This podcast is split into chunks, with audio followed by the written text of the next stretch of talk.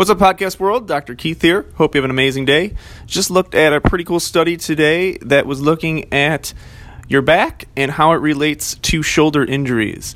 Now, your sh- your shoulder and your back, uh, there's different parts of it that move together, um, so both need to be working well in order for either to work well. Uh, what this was looking at specifically was rotator cuff injuries, which is extremely common, um, especially as we get older. It's, it gets more and more likely that it could happen. And what was the study was looking at was how the curve in your back can affect the rotator cuff as, as far as injuries.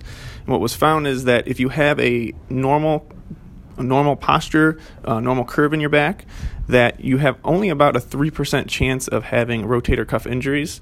Whereas, as depending on exactly how this how the curves are. Uh, they could range from 48 to 65 percent likelihood of causing rotator cuff problems, uh, depending on exactly how those curves are. So some of these are, if you see people hunched over more, um, that's going to increase it um, and kind of uh, position a little bit differently like that. So this is just another way, another reason to. Uh, you know, always work on your posture, making sure your back's functioning optimally, uh, making sure it can move uh, the way it's supposed to and make sure it's as stable as the way it's supposed to.